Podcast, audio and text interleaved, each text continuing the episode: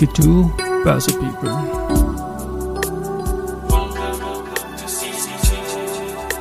Is now in season 2.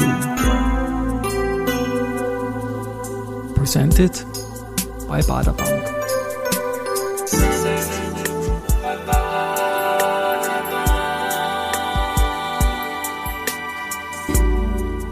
Ja, herzlich willkommen wieder zur Serie 22 Börse People und diese Season 2 der Werdegang und Personality Folgen ist presented by Baderbank.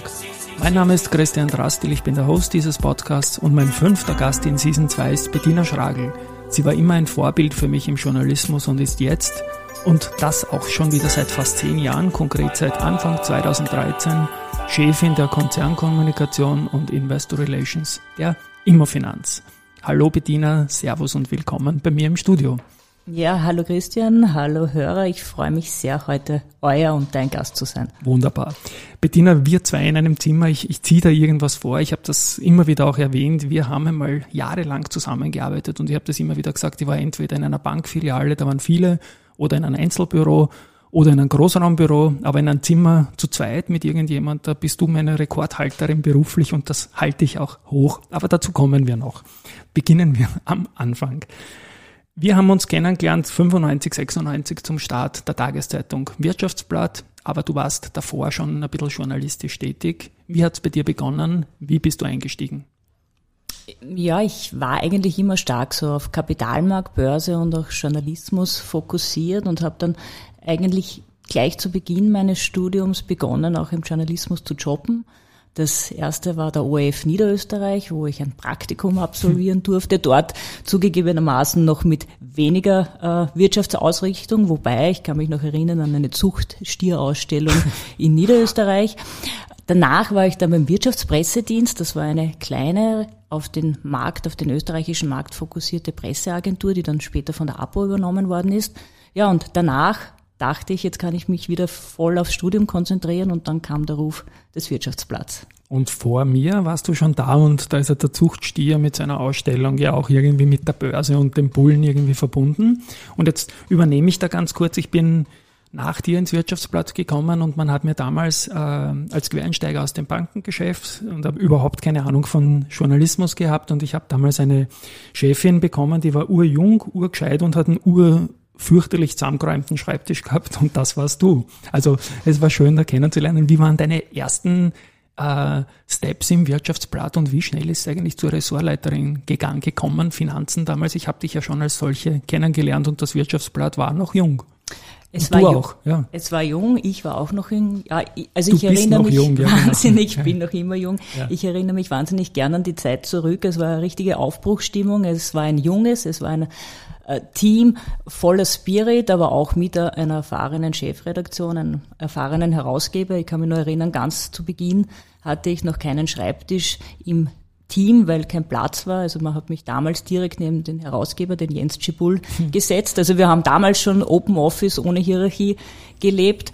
Ja, mit der Ressortleitung, es ging dann relativ bald. Das war das Finanz- und Börseressort. Ich glaube, ich war damals so im Alter von 24, wie ich das Team übernommen habe. Und ja, wir haben sehr viel erlebt, wir haben gekämpft. Ich glaube, wir haben auch gut gekämpft, weil es war eine Aufbruchsstimmung, aber es war auch ein Umfeld, wo man eigentlich noch vor dem ersten Erscheinen der Zeitung damals von der Konkurrenz schon für tot erklärt worden ist, mhm. weil die Annahme war, wie kann man nur jeden Tag eine ganze Zeitung über die österreichische Wirtschaft und den österreichischen Kapitalmarkt füllen? Und ja, es ging. Ich glaube, wir haben es jahrelang gut bewiesen.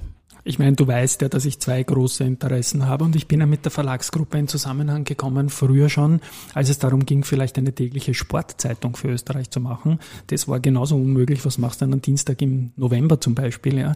Und bei der Wirtschaftszeitung war genauso und die Leute sagten mir dann, ja, wir haben noch ein anderes Projekt und das war für mich dann auch sehr, sehr spannend und ich kann dir nur beipflichten, es war ein tolles Team. Ich durfte auch, Jebul irgendwie, hat dich dir eigentlich entdeckt quasi in deiner Managementfunktion als junges Mädel? Wir haben sehr gut zusammengearbeitet, aber das war primär der Chefredakteur, der Peter Mutzig. Mutzig, ja. Na, bei mir war es ein bisschen der Jobul, der hat immer gesagt, du kennst dich aus, kannst überhaupt nicht schreiben. Am zweiteren kann man arbeiten.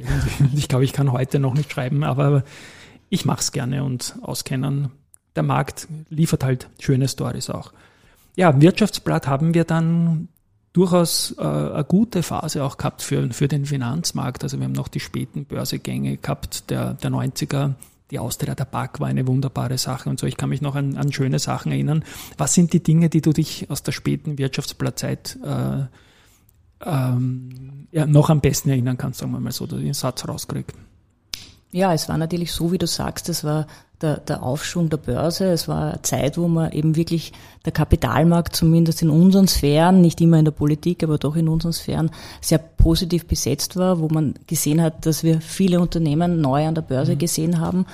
Und es war natürlich für mich auch so ein bisschen das, das Aufbrechen von Strukturen und so als Newcomer, als Zeitung hatte man natürlich auch neue Möglichkeiten. Und an ein Beispiel kann ich mich noch sehr gut erinnern. Es war halt damals gang und gäbe, und ich meine, wir sprechen hier von einem Zeitraum von vor über 20 Jahren, dass halt die Banken gewisse Medien ähm, zur Weltbanktagung eingeladen haben. Nicht? Und wir waren halt als junges Medium dann noch nicht mit auf der Liste, aber ich kann mich erinnern, ich bin damals zum Peter Mutzi gegangen und gesagt, ich will dorthin, ich muss dorthin. Und wir haben uns damals dann, also beziehungsweise die Zeitung hat damals dann das Ticket und das Hotel nach Washington selbst bezahlt und das war damals noch absolut neu und nicht gang und gäbe. Heute ist es eigentlich bei vielen Medien ein Zeichen der Governance, dass das vom Medium selbst getragen werden muss. Und das ist vor allem rückblickend, sind das dann schon sehr schöne Erinnerungen gute Erlebnisse. Und weil du Banken sagst, ich habe dich immer, und das war ja auch dein Schwerpunkt in einer durchaus großen Finanzredaktion, die du damals geleitet hast, war ja Banken dein Schwerpunkt und gerade in einer Phase, wo jeder mit jedem gemerged hat und dann wieder zurückgemerged hat. Ich habe da Bankkollegen, die wollten weg von der Bank und sind dann zurückgemerged worden, zum Beispiel bei Erste Schier oder so, ganz verzweifelt gewesen. Das war die Konsolidierungsphase in der österreichischen Bankenlandschaft, als man Kreditanstalt, Länderbank, Erste Bank, Z und so weiter, die Geschichten sind bekannt. Du warst da für mich federführend dabei. Wie war diese Zeit als junge Dame damals mit den großen alten Vorständen, den weißen Männern, wie man es heute nennen würde? Ja, ich glaube, ich, es war spannend und ich glaube, ich habe mir ein gutes Standing erarbeitet, weil ein, eines kann ich mich auch noch erinnern, wie die Kreditanstalt halt damals privatisiert worden ist, an dem Tag, wo es publik wurde, hatten wir als Wirtschaftsblatt das einzige Interview mit dem äh, Guido Schmidt-Chiare, der sozusagen an diesem Tag zurückgetreten ist. Kann ich mich sogar noch erinnern, ja. Na gut, wir haben uns ja damals, wir beide, unabhängig voneinander vom Wirtschaftsblatt so halbert getrennt. Bei mir ist dann dahin gegangen, dass ich im Verlag die Online aufbauen durfte, das Ticket bekommen habe und das war dann ab sofort mein Steckenpferd und ich habe dann auch die Seiten gewechselt in Richtung Geschäftsführung sehr schnell und war weniger journalistisch, aber doch auch tätig. Und dich hat's dann auch ähm, ins Internetgeschäft, ins Internetradiogeschäft, ein bisschen Early Bird, ein bisschen der Zeit voraus in vielen Dingen. Vielleicht ein paar Worte zu der Zeit. Du hast da viele Projekte gemacht und was hast du gelernt damals in der doch stärkeren Selbstständigkeit, ne? Fast. Genau, das war Internet-Startup. Wir waren fokussiert eben schon auch auf Financial News. Das heißt, ähm, das Ziel war eigentlich damals oder die Vision war damals, den Bloomberg für den Privatanleger zu erschaffen, also das sprich freien Zugang zu Finanznachrichten, zu Aktienkursen und auf der anderen Seite aber auch schon noch der Support von börsennotierten Unternehmen hinsichtlich Investor Relations, äh, hinsichtlich Aufbereitung von Nachrichten. Und wir haben hier in dem Bereich natürlich auch viel mit Börsenradio, Internetfernsehen, Übertragung von Pressekonferenzen gearbeitet. Äh, viele Sachen, die eigentlich heute auch schon gang und gäbe sind, für die aber damals noch teilweise viel Überzeugungsarbeit äh, notwendig war. Und so wie du gesagt hast, wahrscheinlich waren wir da in manchen Dingen auch ein bisschen zu früh oder der Zeit voraus. Ähnlich ist es mir da parallel. Wir haben den Kontakt nie verloren bei Wirtschaftsblatt Online gegangen. Wir haben da unglaublich schnell wachsen können. Der Markt hat es auch angenommen. Wir waren im Jahrhundertboom der Nullerjahre, haben Geld verdient. Aber jedes Monat habe ich, glaube ich, 20, 30 Bewerbungen von jungen Burm gehabt, und das sehe ich jetzt doch kritisch, die wollten alle nur nahe bei unserem Bloomberg-Rechner sein und mitzocken und haben dafür einen Pro-Job zum Teil auch aufgegeben, aber gestandene Journalisten haben gefehlt und so sind wir eigentlich auch immer in Kontakt geblieben. Und ich habe gesagt, Bettina, wenn du wieder mal schreiben willst in Hauptverantwortung, dann reden wir wieder miteinander. Und irgendwann kam dann dieser Tag, ich glaube es war im Jahr 2005, dass du dann und damals durfte ich der, der Ressortleiter oder der Geschäftsführer sein und du wurdest zur Chefredakteurin und warst dann auch Mitglied der Geschäftsführung und wir waren damals äh, in der Wirtschaftsblatt Online, die später nach der Übernahme zur Styria Börse Express GmbH geworden ist, 2005 bis 2013, Ende 2012 genau. Für mich war es eine Traumzeit, da war Lehman dabei, da war alles dabei, da waren die besten Zeiten, die ich je erlebt habe, beruflich dabei. Bis 2007 endet dann der Big Crash. Wie können wir das schaffen? Wie hast denn du die Zeit gesehen, redaktionell vor allem? Ja, wir waren ein, ein kleines, wendiges Schiff, würde ich sagen, so am, am, am Börsenmeer. Äh, es hat wahnsinnig viel Spaß gemacht. Es war auch die, die Breite. Also wir konnten den gesamten Markt als kleines Team abdecken, was mir auch ja, für mich sehr, sehr wichtig war, weil ich konnte sehr viele Unternehmen covern. Ich hatte die Möglichkeit, mit wahnsinnig vielen Vorständen Interviews zu führen. Und ich glaube, wir haben uns damals in diesen Jahren, und das ist auch sicher äh, zu einem sehr großen Teil dir geschuldet, wirklich ein gutes Standing am, am Markt äh, erarbeitet und wurden auch von anderen Medien immer wieder regelmäßig zitiert, wenn wir gute Geschichten gebracht haben. Und ich glaube, ein wichtiger Bestandteil war da natürlich auch äh, die äh, Roadshows, die du ins genau. Leben gerufen hast und die ja wirklich äh, ein, ein Trademark auch des Unternehmens waren. Ja, da habe ich mich auch gefreut, da ist vom Herrn Rasing hat einmal ein IVA David für mich abgefallen, so wie auch für einen späteren Chef von dir. Später mal, da komme ich noch dazu. Ja, das Lob an die damalige Mannschaft kann ich an alle ausrollen, natürlich, es ist klar. Also Du hast damals mit äh, unserer heutigen Chefredakteurin, mit der Christine Betzwinkler, für die journalistische Qualität gesorgt und ein paar junge Burm haben für Marktstories gesorgt, die halt sonst auch keiner gehabt hat. Ich glaube, das war ein Mix, der sehr wichtig war. Du hast die Roadshows auch angesprochen. Äh, ich glaube, äh, du hast eine Spur mehr moderiert als ich.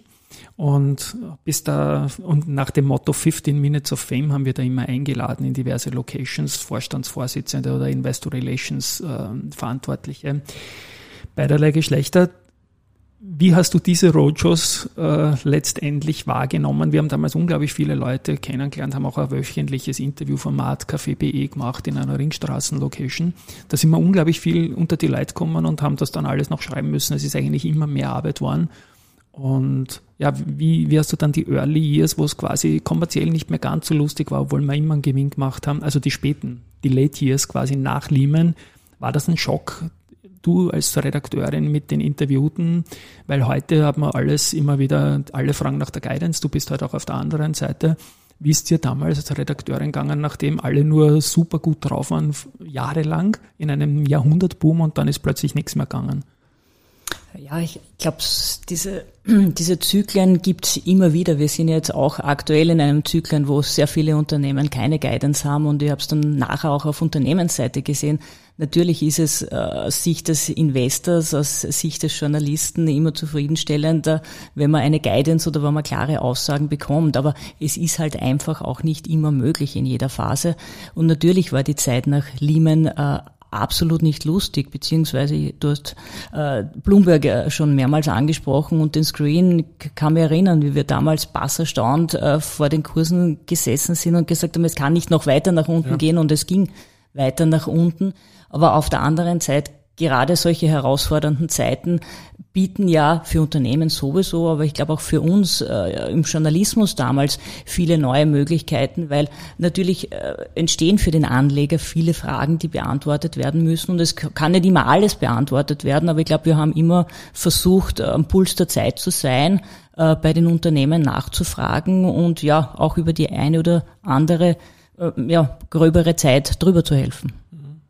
Also ich kann es nur unterstreichen, es war eine tolle Zeit. Wir haben den Finanzjournalismus, ich durfte ihn von dir zum Teil mitlernen. Danke dafür. Du warst immer die Bilanzenexpertin. Ich habe mir lieber die Extended Waller Breaks und ähnliche Sachen angeschaut. Aber extrem viel von dir gelernt. Ich weiß noch, als wir 2012 dann beide zu anderen Destinationen hin die die Styria Börse Express GmbH verlassen haben, haben wir von den Eigentümern ein 100% verlässlich und genial bekommen und das war schon eine schöne Sache. Ich bin seitdem selbstständig und höre jetzt auf, von mir zu reden. Jetzt geht es um dich und die Immofinanz. Du bist seit Jänner 2013 bei der Immofinanz. Ähm, du hast damals gleich begonnen in einer guten Position, sensationellen Position eigentlich, Head of Communications und, und Investor Relations bei einer ATX-Unternehmen. Ähm, wie ist damals der Wechsel, ich weiß ja, wen du kanntest, vonstatten gegangen und ihr habt ja auch einen sehr charismatischen Chef gehabt, der auch dein erster Chef war bei der Immofinanz. Genau, das war der Eduard Zehetner, der auch viele Male oder einige Male Gast war bei uns im Börseexpress und auch immer äh, sehr gerne Rede und Antwort gestanden ist, äh, Medien gegenüber und uns gegenüber, auch in schwierigen Zeiten. Vor allem auch mit dem Wissen, dass das Unternehmen ja einen wahnsinnig großen Streubesitz ja. hatte und ich glaube zu dieser Zeit auch wirklich den größten Streubesitz eines in Österreich notierten Unternehmens. Äh, und äh, ja, äh, da wurde natürlich immer offen Rede und Antwort gestanden. Vielleicht nur kurz zur Korrektur. Gekommen bin ich als Head of Corporate Communications 2013 und dann 2015 okay. wurde es mit Investor Relations äh, ja. zusammengelegt. Gut. Und Zehedner, den hast du dich auch mal interviewt auf einer Roadshow vorher? Und mehrere Male. Mehrere Male. Mehrere Male. Ja, ja, ich habe schon wirklich die, die Übersicht. Es, es, es, es war auch rückblickend oft interessant, weil ich kann mich noch erinnern, das war ein Interview noch äh, im Rahmen des Börse Express, äh, wo er unter anderem erwähnt hat, äh, welche Hürden es gibt, äh, dass die Immofinanz ein Investment Grade Rating ja. erlangt und da hat er halt ein paar Punkte aufgezählt und es war dann sehr, sehr interessant, dann auf Seiten des Unternehmens die Abarbeitung dieser Hürden bis zur Erlangung des Investment Grade Ratings mitzuerleben. Ja. Ja. Ich kann mich ja gut erinnern, der Zehetner war einer meiner Lieblinge und ich habe als Nicht-Moderator, das hast du gemacht, äh, bei den Rogers immer Angst gehabt, dass sich der Dr. Zehetner neben mich setzt in die erste Reihe, weil dann hat er immer Schmäh geführt und ich hatte immer alle anderen quasi mitkommentiert. Also der, er war ein großartiger. In der Zeitschiene möchte ich das jetzt nur einreihen. Also der Eduard Seehetner steht ja auch für Bankenverhandlungen und Sanierung der fast kaputten Immofinanz. Das war aber bevor du gekommen bist. Und wie war der Status 2013 Anfang? Da war es schon wieder ein bisschen prosperierend, glaube ich, oder? 2013, ja, da äh, hat das Unternehmen schon begonnen, einige Assetklassen abzubauen, weil wenn man zurückblickt, die Immofinanz hatte ursprünglich sieben bis acht Assetklassen und Immobilien die geografisch gestreut waren von Nordamerika bis in die Ukraine. Mhm. Also da hatte das Unternehmen schon einen, einen gewissen Konzentrationsprozess hinter sich, der sich dann aber noch beschleunigt hat. Es ist dann 2014 die Buwok abgespalten genau. worden äh, und an der Börse gelistet worden. Und in weiterer Folge hat man dann auch die Logistik-Asset-Klasse verkauft. Und äh, ja, dann kam die erste Russland-Krise. Mhm. Äh, die die Immofinanz damals ähm, schon getroffen hat, weil das Unternehmen hatte ein Exposure in Russland mit fünf Shoppingcenter in Moskau. Und ja, da fiel dann in den Jahren danach äh, der Entschluss, äh, äh, den russischen Markt zu verlassen.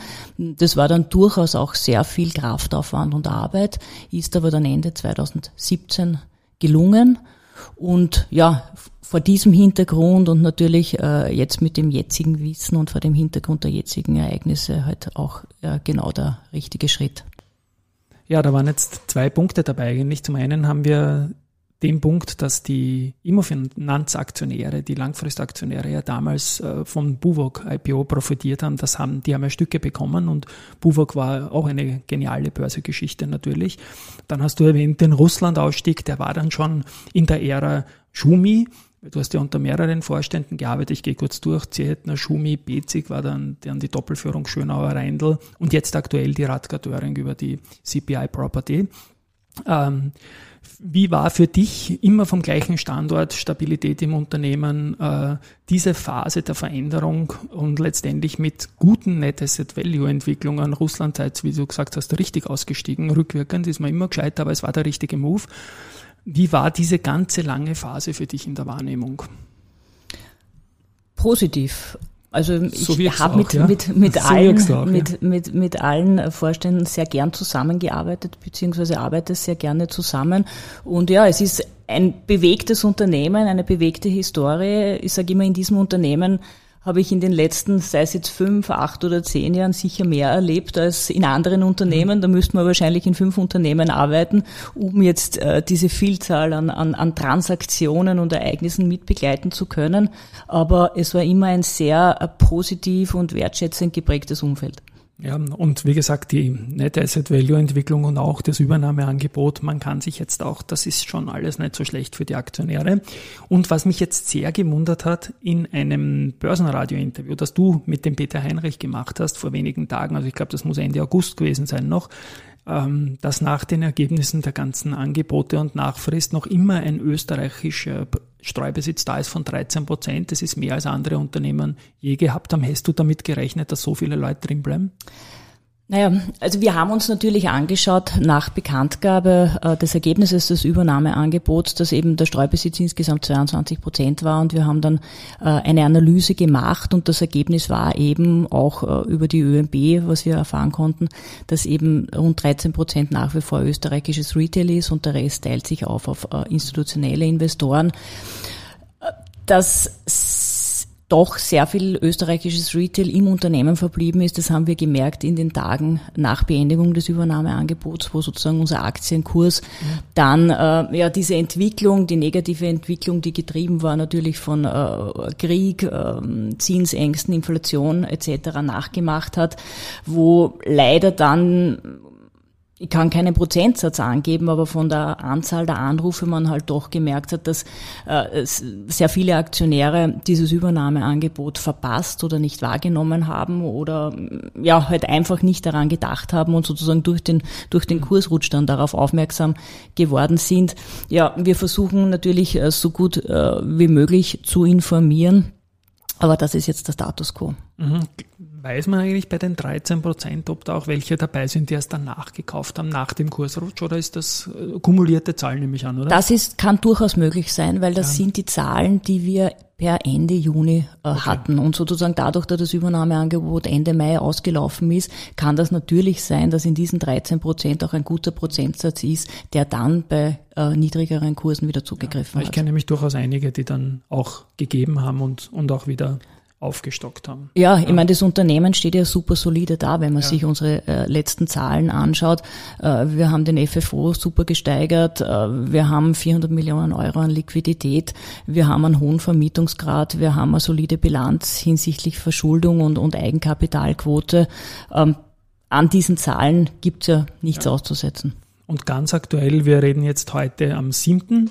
Äh, September, gesendet wird es dann am 12., am Montag, den 12. Und gestern Abend haben wir erfahren, dass die ATX-Zugehörigkeit zumindest noch für sechs Monate bleiben wird, äh, außer es passiert irgendwas Größeres, aber das glaube ich nicht.